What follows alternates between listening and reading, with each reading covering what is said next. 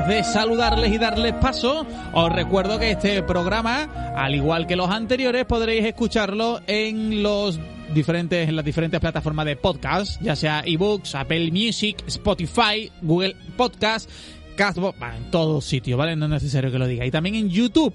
Y que les podéis dar un clic en redes sociales y estar al día de ellos en Twitter, Facebook o Instagram. Si lo he dicho bien todo. Y estamos además, Javi, montando... Hola, José. Hola, Javi. Buenas tardes. ¿Qué estáis montando? Un servidor de Discord para que nos puedan tener por ahí localizados. ¿Eso qué es? Pues eso es la nueva moda, Javi. Yo no me he enterado de eso. ¿Qué es? Es como, como, ah, como una especie de chat un poquito más completo. Tiene su parte de voz integrada. Le puedes meter bots y cositas para integrarse. Pero, ¿y de dónde, de dónde se juega con eso? Eso nada, lo pones en el navegador o en la aplicación móvil y yeah, en contacto directo.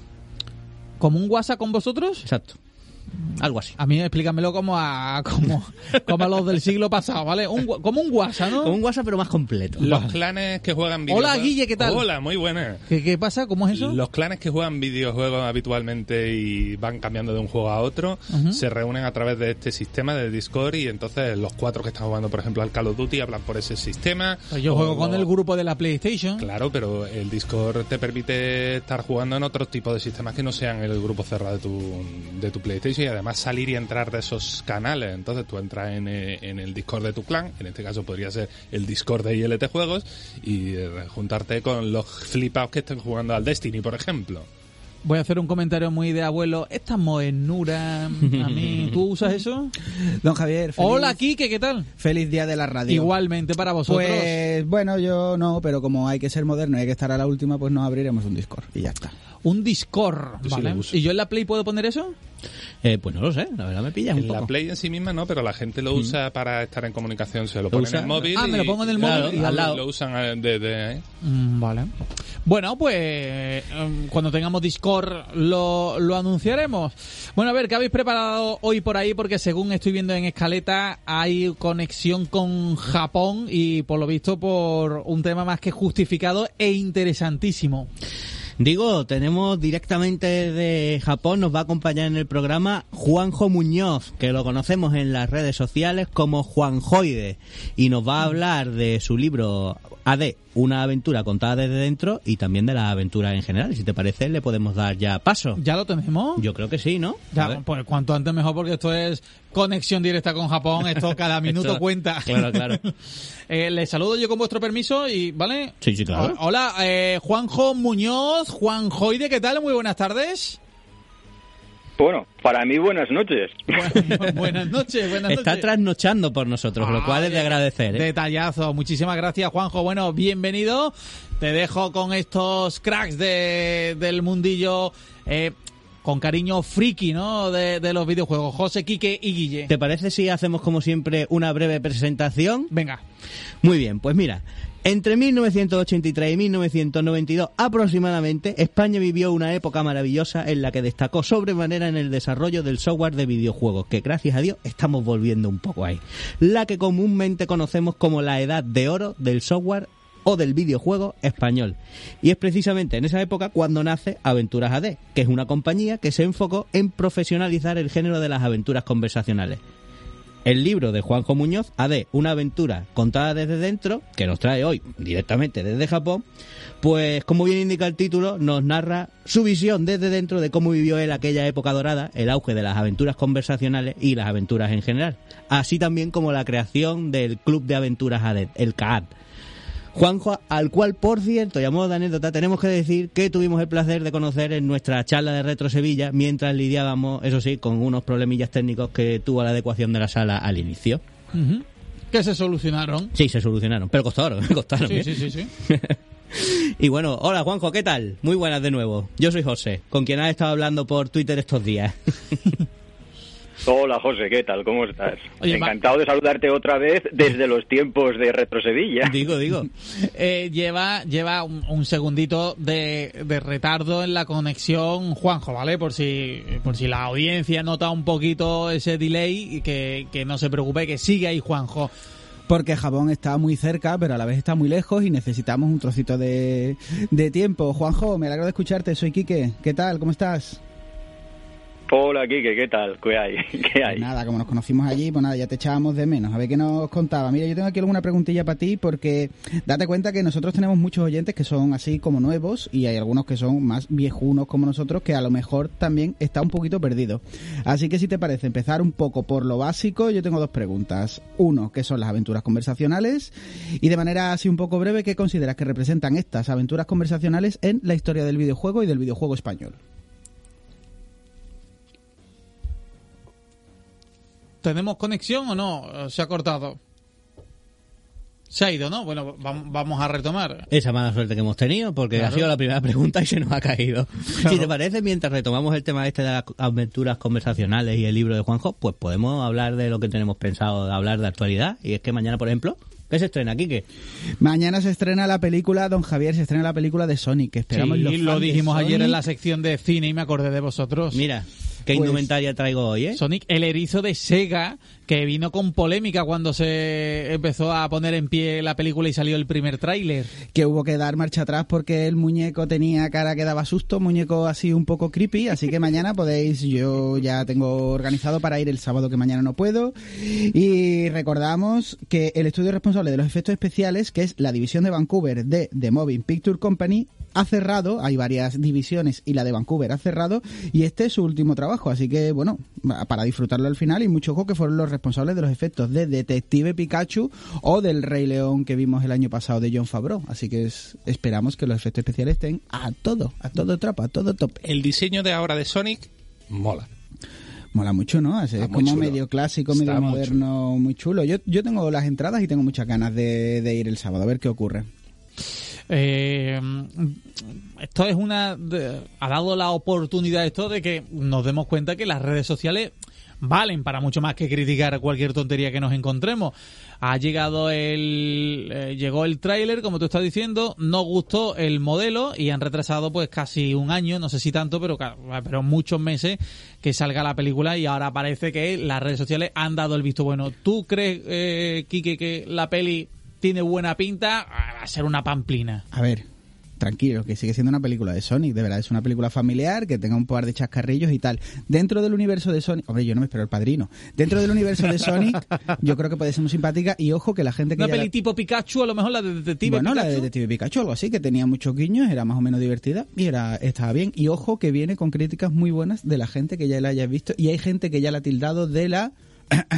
ojo, mejor adaptación... de un videojuego a película. Sé que esto no es decir nada porque no va a merecer la pena. ¿Mejor incluso que la de Jean-Claude Van Damme de Street Fighter? Yo sé que es difícil de creer. Bueno, madre mía. Madre mía, pinta bien la cosa.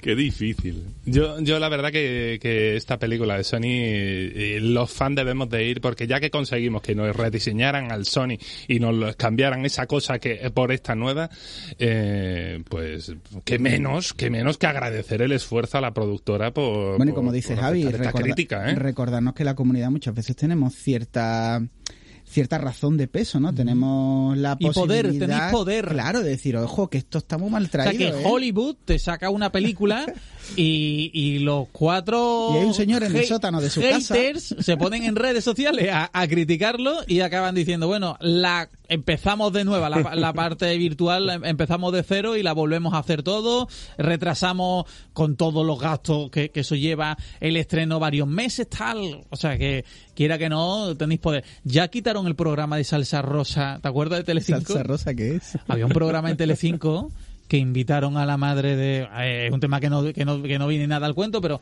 invitaron, entrevistaron a la madre del Cuco, el chaval eh, relacionado con el tema de Marta del Castillo y todo eso, y no gustó en redes y empezaron a decirle a los anunciantes que se quitaran. Y lo consiguieron. Y, y lo consiguieron y acabaron quitando el programa por falta de anuncios. Efectivamente. Sí, sí, sí. Este Sonic iba por ese camino, tuvo una crisis de imagen muy fuerte y yo creo que consiguieron sobrevivir bastante dignamente. Mañana, entonces, es el estreno, ¿no? Mañana es el estreno. Perfecto. Y tendría que acudir todo fan de Sonic y ya diremos la semana que viene qué nos ha parecido. Yo lo que no sé si el estreno de la película de Sonic, y retomamos la conexión que teníamos con Juanjo, que la hemos perdido, ha costado, pero se ha conseguido recuperar. Sonic, eh, digo Sonic, eh, Juanjo, perdona, ¿en Japón se estrena también la película de Sonic este fin de semana? Pues la verdad, no lo sé. Vamos a ver. Puede ser, puede ser que salgas ganando, Juanjo. Ay. A Juanjo le ha faltado decir, y no podría importarme menos, claro, ¿no? Juanjo, pues, bienvenido de vuelta. Pues, no, no es eso, no es eso, ¿no? No es eso. Lo que pasa es que, sinceramente, no lo sé. Eh, el problema eh, de aquí, el, el cine subtitulado en japonés, en versión original como mucho, pues es algo complicado, y ya totalmente en japonés ni te digo. Entonces, pues yo la verdad, intento ver las películas o, o te compras el, el D V D o el Blu-ray o lo que sea, eh, o cuando voy a España me doy un atracón, pero aquí ir al cine, contadas películas. Eh, yo aquí habré ido al cine tres veces, en, en dos lustros, o sea que... Uh-huh. Oye, eh, sé que hay mucho que hablar con Juanjo y que eh, ha, habrá venido a hablar de su libro, y yo sé que tenéis muchas preguntas muy interesantes, pero no sé, por, porque conozcamos un poquito con quién estamos hablando, yo le quería preguntar a Juanjo qué, qué hace un, un español allí en Japón y cómo, cómo te ganas la vida y por qué estás allí, Juanjo. Ah, pues bueno, sin problemas. Eh, yo no me voy a poner en plan umbral, yo voy a hablar de mi libro. No, no pasa nada. Oh. Eh, yo pues estoy aquí, pues básicamente, pues por mi mujer. Ah, eh, no, cuando nos conocimos, pues llegamos a... A ella le gustaba España, a mí me gustaba Japón, entonces pues tuvimos que decidir, muy bien, o te vienes tú aquí o me voy yo allí. Entonces pues al final decidimos, como yo pues soy el más aventurero, pues al final me decidí yo a venirme aquí. Ah. Y esa es la razón básica. Ah, me gusta, claro, que me, o sea, diga por, por su mujer, no, vamos. Por su mujer no, por él, que le gustaba Japón, ¿no? Bueno, y un poco por amor, ¿eh? Yo sí, me también, ahí también, la... también. ¿Eh? Pero a mí me ha gustado lo de aventurero, porque viene a relación, viene, viene a colación a... perfecta, ¿no? Claro, claro. Ya que estamos hablando, servido. Sí, sí. Ya que estamos hablando de aventureros, si os parece, le vuelvo a repetir la pregunta antes de que se de que se colgara, Juanjo. No sé si te enteraste, porque te estamos diciendo que somos muchos, ¿no? Los nuevos, los viejos, los perdidos y los que no. Explícanos qué son las aventuras conversacionales y brevemente también qué consideras que representan las aventuras conversacionales en la historia del videojuego y en la historia del videojuego español. Vale, pues eso... Para responder a eso, pues mira, he escrito un libro, ¿sabes? eh, entonces va a ser... Va a ser difícil resumirte doscientas cuarenta páginas en, en un ratito, pero bueno. Pero yo sé que eres capaz de intentarlo. Eh... Claro, seguro, tranquilo, hombre, vamos allá. Eh, básicamente, las aventuras conversacionales fueron los primeros juegos que hubieron en un ordenador, eh, en los antiguos ordenadores mainframe de las universidades o las corporaciones, porque no, no fue el primer videojuego, eso está clarísimo, hay videojuegos desde los años cincuenta, pero en su mayoría eran proyectos científicos o demostraciones por ferias tecnológicas o cualquier tipo de cosa. Pero eran máquinas concretas y específicas que hacían un juego solamente, no, no eran programables ni, ni estaban pensadas para funcionar en, en, en diversos sitios, sino que eran simplemente para tenerla en un sitio para comprobar que funcionaran. Pues teníamos, yo qué sé, tenis es el más conocido, los primeros eran el tres en raya y damas y cosas por el estilo. Pero los primeros que se empezaron a jugar así, que podías jugarlos de un ordenador en otro, pues realmente sí que empezaron a ser aventuras o los predecesores de las aventuras. Eh, porque eran literalmente un programa que tú podías descargar, que podías eh, poner en una red y usarlo en una universidad o usarlo, si no te pillaban, claro, en el banco de la, en el ordenador del banco o de una empresa o cualquier cosa.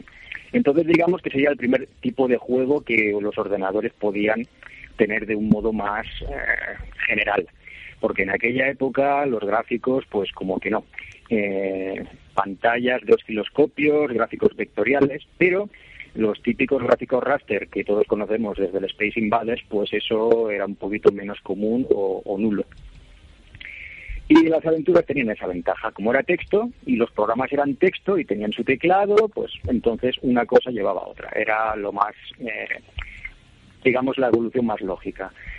Eh, luego, pues, la, el primer videojuego se llamaba Adventure, eh, la aventura original, O sea, la historia es bastante conocida, pero resumiendo, un señor programó un juego porque se había divorciado para que sus dos hijas estuvieran un poco más en contacto con él, porque el hombre era un poco espeleólogo aficionado.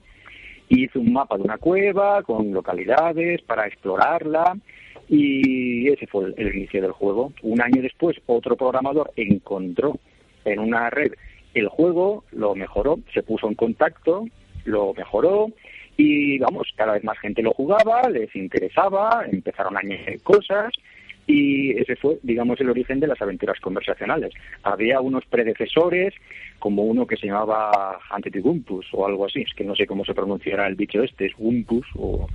Y básicamente era lo mismo, era un sobre unas localidades, tú tenías que encontrar un bicho o que el bicho te, se te comiera. Ese era el predecesor. Y básicamente eso fue el origen. Luego, en el setenta y, antes de los ochenta, empezaron a hacerse las aventuras comercia, eh, comerciales, por ejemplo, Scott Adams en Estados Unidos, porque ahí es donde empezó el cotarro. Y vale, y hasta ahí lo que es el origen de las aventuras. Muy brevemente, en un salto de unos pocos años, pasamos al otro lado del charco, en Inglaterra, Reino Unido, salen otras compañías, eh, sale el Spectrum, empiezan a salir juegos para ellas, compañías comerciales, y unos poquitos años después, ya metidos en los ochenta, Zamudio descubre los juegos, Andrés Zamudio, empieza su sección en la revista Micro Hobby, y yo me aficiono a los juegos también, aproximadamente allá por el ochenta y seis, más o menos, y al final nos ponemos en contacto. Pocos años después, en el ochenta y ocho, se crea la compañía Aventuras A D, y entonces es donde empieza la historia. Y me callo ya que, que esto ya es demasiado. Siguiente pregunta. No, no, está muy bien, está muy bien. Pero, eh, además de, de todo esto que nos has contado, eh, es muy curioso el nombre, que además sé que también tiene su propia historia, el nombre del libro, ¿no? Una aventura contada desde dentro. Es decir, eh, cuéntanos un poco sobre el tema del nombre y además, ¿qué es lo que incluye el libro extra de esto que nos has dicho? Es decir, porque supongo que tendrá tu propia visión. Yo realmente, más que contar mi visión, lo que he intentado es hacer un poco de, de cronista. No he querido decir que esto era así porque lo digo yo, no. Eh, realmente en el libro este yo, las secciones que tiene, eh, todo digamos que apunta hacia Aventuras A D. Al principio hay una pequeña introducción en la cual explico esto que acabo de contar hace un momento, con más detalles y mejor contado, claro. Pero solamente es para indicar el origen de los juegos, el origen de las aventuras conversacionales, primero en Estados Unidos y luego en Europa, que para, prácticamente es el Reino Unido. Y todo eso nos sigue apuntando un poco hacia Aventuras A D. Luego doy más detalles, por ejemplo, cómo se empezó a crear Aventuras A D, y ahí empiezo a hablar de lo que es la evolución del género de las aventuras conversacionales en España, todas las aventuras que salieron comerciales. Eh, seguimos acercándonos, hablo un poco más de Zamudio, porque es un personaje que merecía un capítulo para él solo, y lo tiene. Y luego ya empiezo a hablar del sistema de cómo se creaba una, un juego de aventuras en Aventuras A D. En la creación de la compañía, pues indico quiénes la fundamos, cómo lo hicimos y, y el origen un poco de la compañía. Luego hay una sección en la que hablo de la herramienta que utilizábamos para programar los juegos, y luego los seis juegos comerciales y uno de demostración, que, bueno, dos de demostración realmente que se hicieron, eh, están todos analizados completamente, se indica cómo era el proceso de creación, eh, hay muchas capturas de fotografías, de cómo eran las pantallas, de lo que íbamos haciendo. Eh, también se, he buscado información de la época en las revistas, eh, comentarios que le hacían a los juegos, he puesto comentarios, he, he hablado de ello. Y están todos los juegos bastante detallados. Luego también hay una sección interesante de los proyectos que no llegamos a poder hacer. Teníamos unos proyectos, unos más avanzados que otros, pero por unas razones o por otras finalmente no salieron. Y después hay la sección que yo considero más importante, porque hasta aquí más o menos sí, yo he contado cosas, aunque me estoy limitando a exponer datos. Luego aquí yo dejo que hablen directamente todos los que formaron parte de Aventuras A D, programadores, grafistas, probadores, desarrolladores, todos. Todos ahí tienen su entrevista, los he entrevistado a todos y ellos cuentan las cosas como ellos las recuerdan y como ellos han querido, eh, han experimentado cada momento. Y luego, para concluir el libro, después de esa sección hay una parte un poco divertida de anécdotas, porque nos pasaban batallitas y esa, esa es una parte un poco divertida. Y al final, pues hablo un poquito de lo que hice yo por mí mismo, que fue el Club de Aventuras Adén, y se habla también del concurso de aventuras famoso de Microhobby y la distribución de aventuras caseras, lo que ahora llaman Homebrew, que en aquella época se llamaba Homeground, pero claro, estamos hablando de hace treinta años. Y eso es lo que la gente podrá encontrar más o menos en el libro. Bueno, el libro es súper completo. Me encanta que además entra en profundidad en detalles de desarrollo y, por supuesto, el tema de los personajes, que muchas veces, hablando de videojuegos, eh, solo se habla del juego, del producto en sí mismo, y se olvida las personas que hay detrás del mismo, ¿no? Así que esto es, está muy interesante. Yo aquí tengo una una de esas preguntas de contexto, de del momento, porque, claro, Aventuras A D, cuando empieza, cuando se dedica a publicar estos juegos, en el mercado ya había otras cosas, el mundo del Spectrum ya tenía otras cosas. Eh, ¿Cuál era su competidor en ese mercado? Bueno, Aventuras A D mmm, literalmente no tenía competidores. Eso fue una ventaja.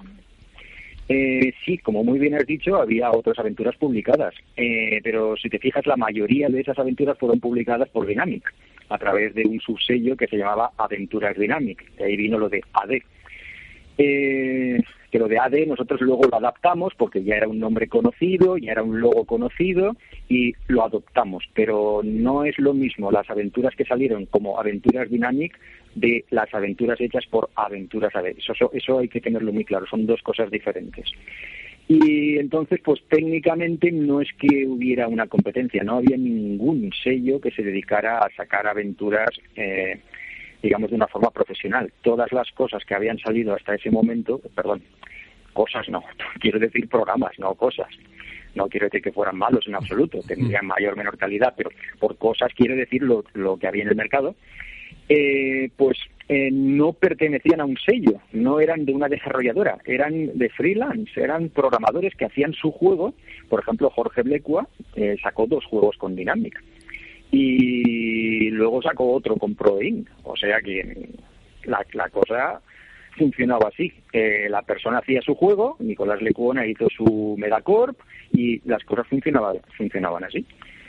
Y no había un sello, no había una compañía, no había una marca, es decir, las distribuidoras. Proin sacó la de Egrog, por ejemplo, la Abracadabra, y también sacó una en el ochenta y siete en P C que se llamaba Rescate, pero no no es que tuvieran un equipo dedicado a hacer ese tipo de juegos, sino que sencillamente si llegaban alguien con un producto les parecía lo bastante interesante, pues se decidían y lo sacaban. Así que, y además tampoco sacaban tantas aventuras en el mercado. Así que literalmente competencia, competencia, no había una competencia clara. Solamente lo que las compañías se decidieron a sacar. Algunas no sacaron nunca ningún juego. Por ejemplo, Topo no sacó nunca nada. Y lo único que salió, pues eso, Proin, algunas compañías pequeñitas como S P E, que era software de programadores españoles, que sacaron la Corona, y alguna cosita más. Pero literalmente competencia, competencia no había. Juanjo, ya que estamos situados en el entorno, en la época y tal, mientras creamos el interés para esos oyentes que no conozcan el nicho de las aventuras conversacionales, a, a esas personas que ahora quieran adentrarse en su en tu libro, recomiéndanos algún juego a día de hoy que alguien pueda ponerse. Si tuviéramos que empezar por algo para adentrarnos en el género, según tú, ¿qué sería? Hombre, pues yo lo que recomendaría, pues tiraría un poco para casa, pero es que literalmente es una aventura bastante sencilla, que la primera parte es muy fácil, es muy abierta. Eh, en la terminología propia de las aventuras, una aventura puede ser abierta o cerrada. Una aventura cerrada es una aventura que empiezas con un bloqueo y no puedes salir de donde estás, eh, como un escape room. Y una aventura abierta es una aventura que puedes pasear por ahí, puedes explorar. Eh, no es un walking simulator porque realmente sí que tienes que hacer cosas, pero puedes moverte por diferentes, por casi todo el mapa. En la aventura original, que fue la primera aventura que sacamos, la primera parte es totalmente abierta, te puedes mover por todo el mapa. Solo hay una excepción, que es una habitación que necesita luz, pero en cuanto consigues luz también puedes entrar allí. O sea que es un juego en el cual puedes explorar todo el mapeado del juego. Y es muy simple, es muy sencillo, es un juego muy sencillo, solo tiene dos personajes y la primera parte es muy simple. Para la gente que nunca se ha iniciado, pues yo les recomendaría ese juego. Pero claro, también cuando se quieran iniciar en una aventura conversacional tienen que saber las convenciones que hay para jugar. Es decir, cómo hay que hablar a los personajes, cómo te mueves de sitio en sitio, que es con los puntos cardinales, a veces con entrar o salir o subir y bajar. Eh, son unas pequeñísimas reglas, no, el lenguaje es natural la mayor parte del tiempo, pero basta con verbo y sustantivo, simplemente coger esto, dejar aquello, llenar botella, por ejemplo. Eh, y en las instrucciones del juego, en unas pocas líneas, se te explican las bases y, y es muy simple. Y yo recomiendo ese juego para empezar, y es un juego del año ochenta y ocho, ochenta y nueve. Eso para para empezar, como, como hemos comentado, para adentrarnos en el mundo de las aventuras, pero las aventuras han tenido, lógicamente, su evolución durante todos estos años. ¿Cómo, cómo has vivido y ves tú esa evolución? ¿Crees que se han perdido quizás cosas por el camino? ¿Piensas que han sabido reinventarse bien? ¿Se han adaptado a la actualidad? ¿Cuál es tu, tu opinión y tu visión al respecto? Bueno, ahí cuando llegamos a esto eh, ya empezamos a hablar de gustos personales. Mm, a mí me gustan las aventuras clásicas, es decir, lo antiguo, lo de explorar un poco, lo de usar objetos y ir avanzando poco a poco. Mucha gente dice que las aventuras gráficas eran las sucesoras de las aventuras conversacionales y eso me parece un error. Las aventuras gráficas, el antecesor directo, eran los que en Spectrum llamaban las videoaventuras. Juegos como el Three Weeks on Paradise o, y ese tipo de juegos, o juegos en el cual tenías un personaje que se podía mover por la pantalla, que podía coger objetos, que a veces tenía que esquivar algún problema. Ese tipo de juegos sí que eran los antecesores. En cambio, una aventura conversacional no. Eh, básicamente una aventura conversacional es un texto. Tienes un texto en la pantalla que te dice dónde estás y lo que ves. Y tú le tienes que ir diciendo al ordenador todo lo que quieres hacer. Se le pueden añadir gráficos para hacerlo más vistoso, pero el gráfico no es más que un, un esquema general, un boceto de lo que realmente tu imaginación te está pintando en la mente. Entonces, pues una aventura gráfica, sí, las aventuras gráficas tenían un estilo gráfico, nunca mejor dicho, muy elaborado, que empezabas ya a perder la imaginación, porque literalmente estabas viendo el paisaje. Es otro, es otro estilo de juegos. Había unos esti- un estilo híbrido de la Casa Sierra, los primeros de Lucasfilm, que tenías que teclear lo que querías decir y al mismo tiempo podías mover el personaje. Luego Lucas sacó los menús en pantalla donde tenías los verbos, las acciones, en que podías seleccionarlas con el ratón. Finalmente esas acciones se cambiaron por iconos y el género fue evolucionando. Pero eso ya era la evolución de las aventuras gráficas, no de las conversacionales. Una conversacional literalmente... técnicamente se ha quedado clavada al final de los setenta. Eh, ¿En qué puede mejorar una conversacional? Pues puede entender más cosas, puede tener más vocabulario, puede tener más opciones. ¿Yo cómo lo vería en el futuro? Pues sencillamente lo vería que pudieras hablar al ordenador y que las órdenes se las fueras diciendo, que tampoco es algo tan complicado, Siri ya hace eso. Y... así es como yo lo vería. Todo lo que sea meternos en un entorno gráfico, pues ya estamos cambiando, cambiando de base el tipo de juego. Eh, otra vez comentando lo de los Walking Simulators, pues sí, que están muy bien, te das tu paseo, los gráficos son muy bonitos, y vale, pero eso ya es otra historia, es otro tipo de cosa. Comparten cosas, sí, explorar, eh, a veces resolver pequeños problemas, pero... de otra forma. Eh, entonces, la base, bueno, está claro que no es un Doom, pero pero tampoco es lo mismo. Mm, así que no veo yo que haya una evolución directa, porque si pensamos en eso, vale, ¿dónde está la evolución directa del Pong? ¿Dónde está la evolución directa del Tetris? Que no, es que se han quedado allí, pues exactamente igual que las conversacionales. Y Juanjo, la, la, vis, la Visual Novel, perdona que están, eh, con el retraso aquí nos pisamos un poco, las Visual Novels que, que tanto pegan en Japón, ¿eso cómo lo entiendes tú? ¿No lo ves quizás también pues, un poco la, como la evolución? Las Visual Novel que tiene, tiene su gracia... el origen y el visual novel. Porque, sí, claro, claro, el, el origen.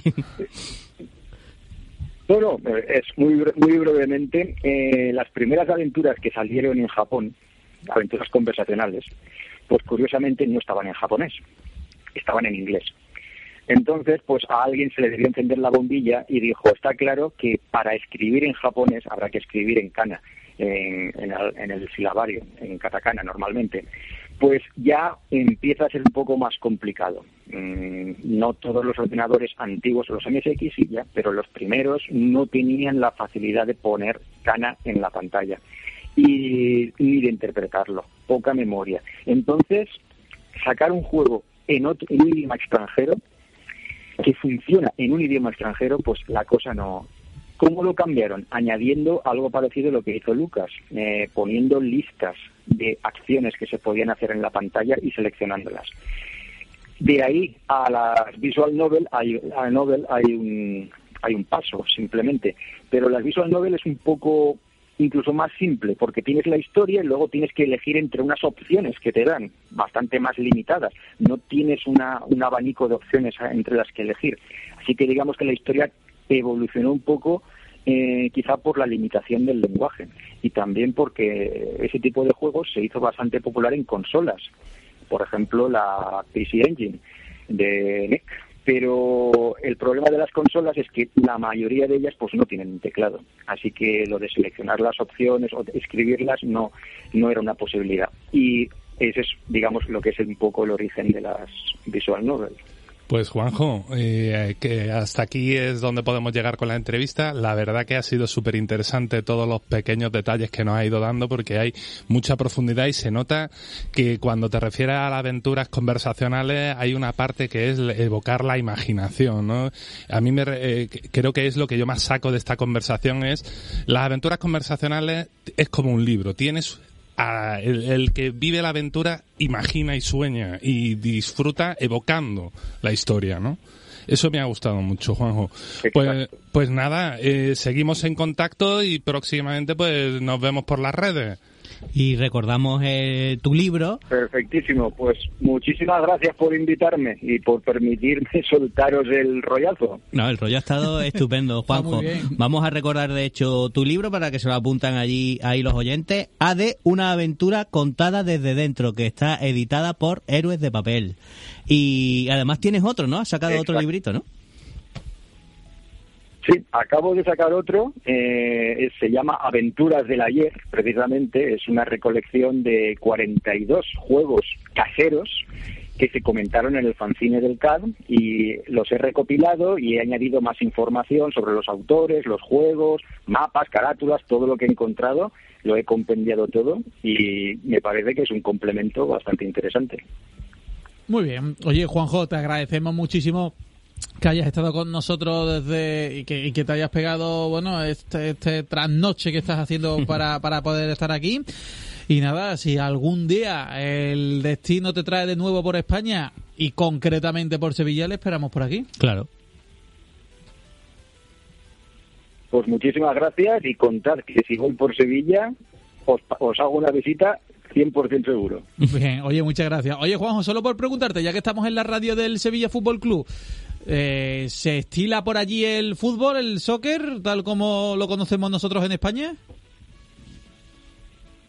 Hombre, pues la verdad es que aquí el deporte rey, curiosamente, no es ni el sumo, ni el karate, ni el fútbol. Aquí lo que les gusta, ¿sabéis lo que es? El béisbol. El béisbol. Bueno, bueno. El béisbol. Pues no lo sabía, yo me creía que era algo más norteamericano. Hay equipos de fútbol, claro, hay equipos claro. de fútbol. Precisamente el de aquí, el de Osaka, se llama Cerezo, Osaka. El de Yokohama se llama Yokohama Marinos, curiosamente, que en español. Pero lo, el deporte rey, el número uno, eso es el béisbol. El béisbol, bueno, pues nos lo apuntamos por si vamos por allí no estar demasiado perdidos en cuanto a lo que deporte se refiere. Muchísimas gracias por tu visita y por tu tiempo. Juanjo Muñoz, gracias. A vosotros. Un abrazo. Gracias, adiós. Juanjo, un abrazo. Bueno, oye, muy simpático, ¿eh? Muy majo y pintaca el libro. A D, una aventura contada desde dentro. Y ah, es una sí. persona importante porque fue uno de los fundadores de, de Aventuras A D, uh-huh. que cuando coges las fotos antiguas puedes ver allí Juanjo hecho un chaval. Es un tío importante. Bien, bueno, eh, en otro orden de cosas, nos habíais hablado ya del estreno de la película de Sonic y no sé si hay alguna noticia más así relacionada con la actualidad. Pues ya ves que sí hay, vamos a hablar de Platinum. ¿Por qué vamos a hablar de Platinum Game? Pues porque es uno de los temas top en el espera, mundillo. Espera, estos vamos días. a hablar por Platinum Game porque te Del gusta. Tirón. Voy a hablar de Platinum gusta. Game porque estoy yo aquí, eso de para empezar. No, bueno, bueno, vale, vale. Y también porque es no trending solo, topic. Y no solo vamos a hablarlo, vamos a hablar lo primero que podamos claro. porque José tiene necesidad de contaros Mira, algo de Kickstarter. Lo primero que Platinum. Estaba en el guión, en las noticias y actualidad, que es Platinum Game, pues ya está. Pues, pero es que tenemos que hablar, tenemos que hablar porque es la comidilla de estos últimos días y es que todo empezó cuando apareció una web con un gran cuatro en ella y claro, muchos ya pensaban pues que ese cuatro pues daba lugar a entender pues una cuarta parte de uno de los juegos del estudio de Hideki Kamiya, pero no había muchos candidatos, entonces sí íbamos a tener una cuarta plan, cuarta parte, tenía que ser Bayonetta y entonces pues bueno, al final eh, ya hemos conocido a lo que hacía referencia a esta web y es que fueron cuatro proyectos que se irían revelando y de hecho nos revelaron el primero que fue The Wonderful ciento uno Remastered. ¿Y, ¿Y qué es The Wonderful ciento uno Remastered? Yo lo digo así mitad en inglés, mitad en español porque, porque me parece bien. Eh, pues es un remaster de un juego de Wii U también Ten, dirigido por... Técnicamente se puede, ¿eh? Se puede, no, claro. No, nadie dice Street Fighter dos. El sí, castellano sí, permite sí. que si es un título puedas coger. Queda, quedar al uno así, sí, sí. Vale, vale ya está, ya está bueno. Solo eso. Que lo estás haciendo bien, que, sí, que, que eh, quiero aplaudirte. Me, me parece bien que no, que no. El ma, un matiz es importante. Claro, claro. Correcto. Bueno, pues eso, lo que decía, es un juego de, era un juego de Wii U que dirigió Kamiya y que también tuvo entre sus filas a Atsushi Inaba, que trabajó junto a Kamiya, por ejemplo, en Okami y en Beautiful Joe. De hecho, el juego este pues tiene un toquecillo y un estilillo así muy a lo Beautiful Joe. El juego era muy particular y muy loco, pero a su vez muy muchos lo quisieron y lo amaron porque lo consideran muy bueno, aunque no se vendió mucho, pero también es porque no salieron muchas unidades a la venta, todo hay que decirlo. Así que se puede decir que este el relanzamiento de este juego a modo de remaster pues es una gran noticia. ¿Qué es lo que ha pasado? Pues lo que ha pasado es que el proyecto lo han lanzado directamente a Kickstarter. Y sí, es verdad, lo está petando. Ha conseguido un montón de metas. Versiones de Switch, P S cuatro y Steam ya están listas y preparadas. Se pedían cuarenta y cinco mil euros aproximadamente. Y la última vez que lo miré, Iba, ¿tú cuánto le echas, Javi? Uh, échale, échale, tú échale. Pero más, no sé. Pedían cuarenta y cinco mil. ¿El doble, noventa mil? Pues un millón cuatrocientos cincuenta y cinco mil la última mía. vez que lo miré. Eh, ahí es nada. Ahí es nada, ahí es nada. Eh, Dices, madre mía. Así que bueno, pues, ¿qué está pasando? Pues no pocas voces dicen que esto desvirtúa un poco el crowdfunding, ya que pone pusieron el proyecto en campaña solo un mes, y eso significa que el juego en verdad está más que hecho. Uh-huh. Y lo que están buscando pues hacer una especie de, de globo sonda para uh-huh. calcular reservas, promoción, como tú dices, o marketing, publicar el juego sin intermediario con la pasta de los usuarios, y además recordemos que Tencent pues les insufló billetes a Platinum para que se autopublicase el juego. En fin, pues varias cositas. Y, y parece, bueno, pues, pues eso, pues las voces dicen que, que a lo mejor esta no es la manera de sacar proyectos adelante, sobre todo empresas que ya están consolidadas y que el objetivo principal del crowdfunding, que era que proyectos que no se lo podían permitir de otra manera, esto de, de llegar a salir a la luz, pues se publicitasen de alguna manera, pues como que se está perdiendo, ¿no? Esa... esa finalidad. Y bueno, yo es que soy muy fanboy, aquí tenemos aquí a mis compis, pues Guille es conocido fanboy de StarCraft, Kike es conocido fanboy de Metal Gear, yo soy de Platinum Game, así que no soy a lo mejor el mejor para, para decir esto y para hablar de este tema, así que le voy a trasladar la pregunta a mis compis de qué opinan ellos precisamente de usar los crowdfunding de esta forma. Pues te respondo yo primero muy brevemente. Yo tengo, creo que lo hemos hablado alguna vez, yo tengo el corazón dividido. ¿Por qué? Porque si esto sirviera para que los trabajos de Platinum fueran multiplataformas y dejaran de ver juegos exclusivos para Nintendo como el Astral Chain o este mismo Wonderful, pues yo lo vería bien. O sea, quiero decir, si te das cuenta, casi todos los trabajos de, de Platinum, pues acuérdate, el Metal Gear Rising era de Konami, pese a que sí fue multiplataforma, Bayonetta ya era de SEGA, pero actualmente está en consolas de Nintendo y no se pueden disfrutar. Si esto sirviera para que fueran multiplataformas, yo te lo compraría.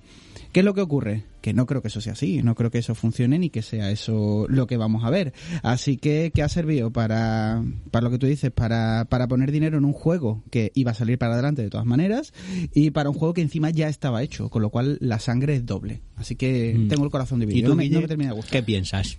A ver, como no es el primer eh, la primera gente que le veo hacer esto mismo del globo sonda, sí. Hay que recordar que un poco, entre comillarlo, el Bloodstained se hace el Kickstarter cuando ya tiene capital privado para desarrollarlo. Bueno, y Shenmue tres que ya estaba SEGA detrás. Sí, bueno, ahí dicen que hay sus ciertas diferencias, pero sí, hay también sus similitudes. Pero en esos dos casos... La diferencia principal, perdona que te interrumpa, lo vas a decir tú, ¿no? Sí, es que eran proyectos eh, que se tenían dudas sobre su viabilidad. Y que no estaban hechos, es que este ya es, está hecho. Exactamente.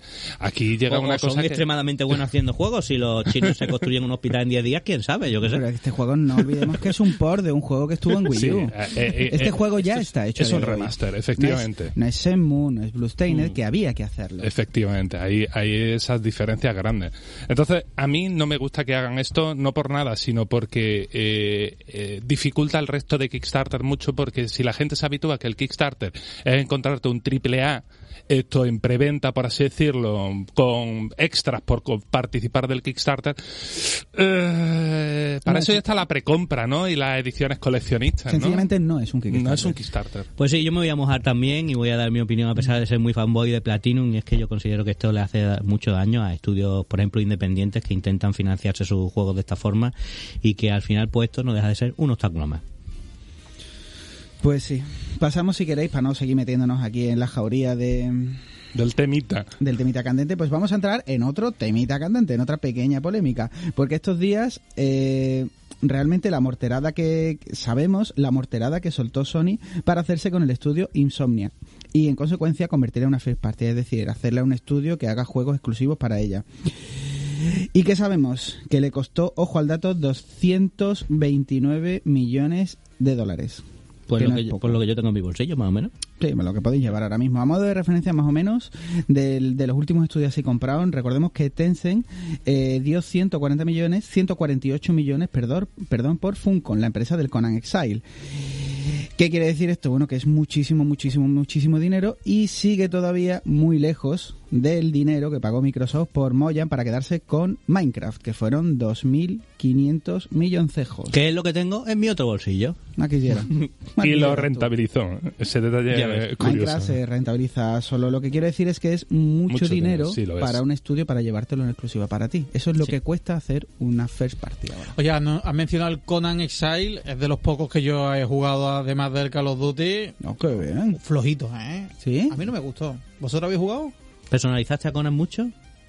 Eh, bueno, no eh, quiero detalles, Javi. No, no, no, te da, no te da demasiadas opciones, pero pero a mí me pareció muy aburrido. Un mundo abierto, ¿no? Que tampoco tiene demás. Me gustó más el de The Forest, por ejemplo, que teniendo un estilillo parecido, ¿no? A mí me pareció bien, pero tenía un pero. Que a mí me hubiera gustado que hubiera sido más como el Age of Conan.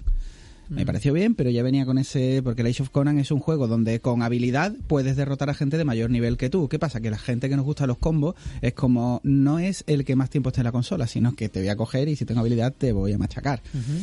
Y eso no ¿Será que yo no tenía habilidad a lo mejor? Claro, claro, no, pero es en el anterior, ¿eh? Es ah, en el Age vale. of Conan. Que y yo pelearme Conan... con cualquier bicho... No, no, no, ni, en el, ni en el posterior, King. Claro, no, no, eso era... Al principio me, di, me daba susto porque yo iba andando y venía un cocodrilo corriendo para mí.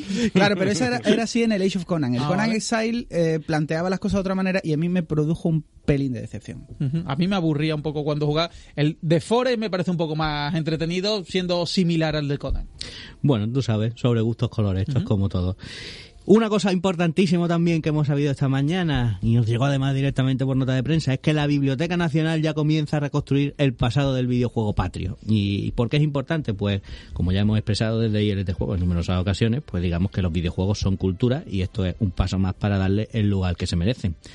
Eh, lo primero que se va a hacer, identificar el catálogo de juegos que ya están en la B N E, en soporte físico, y así determinar también un poco lo que falta y facilitar los mecanismos para el depósito del resto de juegos.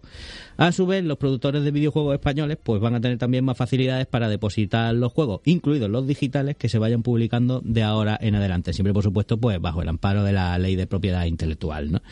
Y asimismo, pues las asociaciones implicadas en esto, y esto es muy bonito, pues la E B I, la DEBI, la AWIC, van a colaborar con la Biblioteca Nacional para adquirir equipamiento que permita pues reproducir estos juegos actuales o pasados.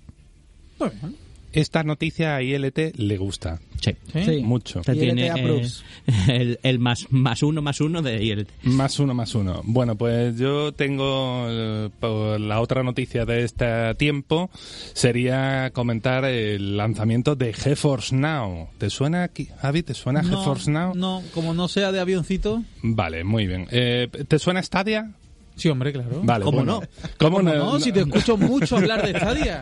Bueno, pues eh, si hace casi tres meses Google nos no lanzaba este servicio de juego en la nube, ¿no? De, que, de, de juego en nube, ¿no? Uh-huh. Pues eh, el, la semana pasada, el cuatro de febrero, Nvidia, pues la compañía esta de tarjetas gráficas, de chips y demás, la poderosa Nvidia, pues nos lanzó su propio servicio, GeForce Now, que es también juego en la nube. O sea, un Stadia, ¿no? Bueno, es GeForce Now es ah, otra cosa. Vale. Pretende ir por el mismo estilo en cuanto a ser juego en streaming. Es decir, en la nube, en esos servidores se ejecuta el juego y a ti te llega a tu casa la señal de vídeo y tú juegas al juego, pues así, en streaming, ¿no? Solo un mando, necesita un mando y un Chromecast, ¿no? O en este caso no es por Chromecast, en este caso también se puede usar en múltiples dispositivos, pero de momento solo lo puedes usar en ordenadores o portátiles, ya sea Mac o Windows, y también lo puedes usar en la gama de productos que tiene Nvidia, que son los Shield T V,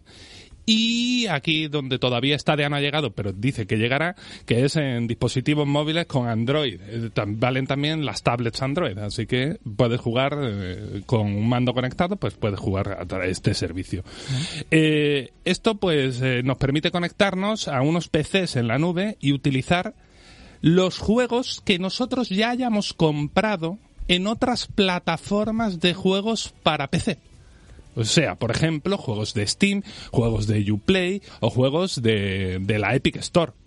Eh, hasta hace nada estaba también los de Blizzard, pero han llegado a un conflicto de acuerdo y de momento no están los de Blizzard Activision, así que no hay Call of Duty de momento en la plataforma. eh, tiene dos modalidades, que esto lo hace muy interesante. Tiene la modalidad gratuita, que ofrece el acceso estándar, que te da el servicio de calidad mil ochenta p y sesenta fotogramas por segundo y te permite jugar en sesiones de una hora máximo. Y después tiene la sesión de pago, que llaman de momento de fundadores porque está en una oferta especial de tiempo limitado, ¿no? Que es por cinco con cuarenta y nueve euros al mes, tienes acceso prioritario a estas máquinas y las sesiones, en vez de ser de una hora, son de hasta seis horas. Y además, que aquí viene la curva, te permite te activar en los juegos el R T X, las, eh, las funcionalidades avanzadas de las tarjetas de Nvidia, lo que nos da acceso en los juegos que lo soporten al famoso Ray Tracing, eso que hace que la sombra, la iluminación, pues sea mejor en, en los juegos que lo soportan. Como detalle adicional, el periodo, este, esta oferta de pago, además, tiene noventa días de, de eso. Así que bueno, si Stadia pretende ser una consola en la nube, podemos así, para simplificarnos y entendernos un poco, que esto de Nvidia, pues lo que pretende ser es un P C en la nube, para que la gente pille la diferencia entre una cosa. Una Stadia es consola, GeForce Now sería P C. En este caso, pues como se suele decir, bienvenido y viva la competencia. Bueno, y para acabar, pues me gustaría darnos un paseo por casi todos los lanzamientos de esta semana, que son muchos, pero veo que no tenemos mucho tiempo, así que voy a hablar o del que yo creo que es más importante o del que yo creo que es más esperado, que yo creo que es los Yakuza Remastered Edition, que son los Yakuza, los tres, cuatro y cinco, que ya están disponibles para Play cuatro en un pack. Estos títulos que ya vieron la luz en PlayStation tres, ahora remasterizados a mil ochenta y sesenta frames por segundo, o sea que son juegos que son prácticamente obligados. Y como el cinco no nos llegó en formato físico a Occidente, como detallito, este pack trae una caja para el título de P S tres para que lo puedas poner las personas que tenemos T O C, para que lo podamos poner en la estantería y que quede por fin organizados. Así que es un detalle de amor de una saga que es muy, muy, muy buena y obligada. Otras cositas interesantes que hemos tenido esta semana, bueno, o que vamos a tener, se lanzó Pokémon Home, que bueno, eso casi que le vamos a dedicar otro espacio otro día porque mucha tela que cortar, tenemos a mi hermano y bastante mosqueado con Hay gente, temita. Yo entre ellos, que estamos todos muy enfadados. Está muy indignado con lo que está pasando. Se lanza el viernes catorce Dreams para Play cuatro, Darksiders Genesis para Play cuatro y Xbox One.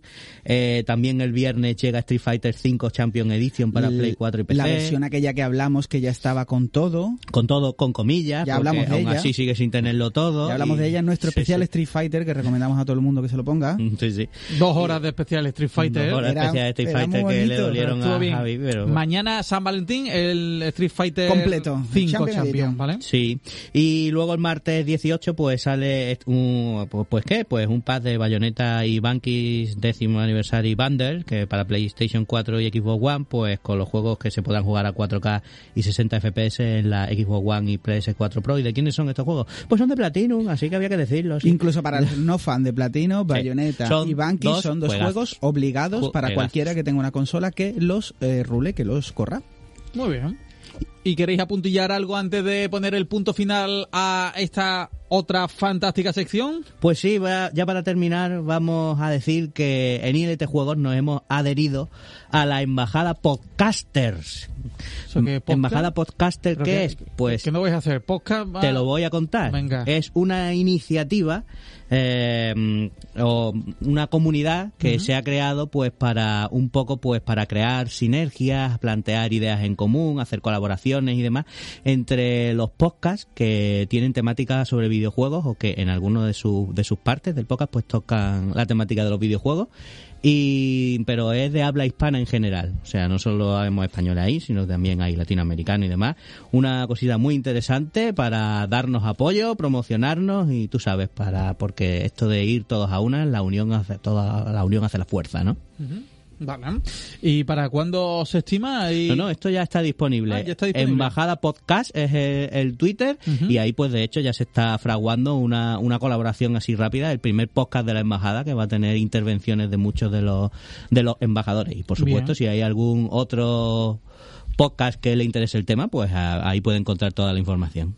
Muy bien, bueno, pues sigue creciendo la comunidad y, y al fin y al cabo la comunicación entre gamers. Ya te lo dijimos, Javi, es que nosotros no somos enemigos entre nosotros, al revés. No, se ve que hay buen rollo. Claro. Que, entre unos y otros, pues, recuerdo que eran de Murcia, ¿no? Los que estuvieron sí, aquella vez, que también veis. Tenían sus programitas y eso. Bueno, estupendo. Que tú sabes, aquí al final es lo que nos gusta, es nuestra pasión. Pues cuanto más mejor, ¿no? Bueno, pues hasta aquí una sección más de I L T Juegos que podréis escuchar los próximos días, al igual que todas las anteriores en las diferentes plataformas. plataforma de eh, podcast precisamente y que podéis seguirles en redes sociales, en Twitter, Facebook e Instagram. La semana que viene que tenemos partido del Sevilla contra el club eh, de Europa League. Eh, no me he atragantado, es que se llama Cluj, el, el equipo Cluj. Esa pronunciación que iba corriendo a hacerte el Heimlich. Claro, me iba a decir la técnica de Heimlich. Eh, se tiene que ver, el partido es a las siete menos cinco, a las seis empezamos la previa, estaremos de cinco a seis. Eh, adelantamos un poquito la sección y la mantenemos la semana que viene. Sí, por favor. Vale, uh-huh. Venga, perfecto. Pues la semana que viene y el de juegos a partir de las cinco de la tarde. Buena semana, José, Quique y Guille, gracias. Adiós. Adiós.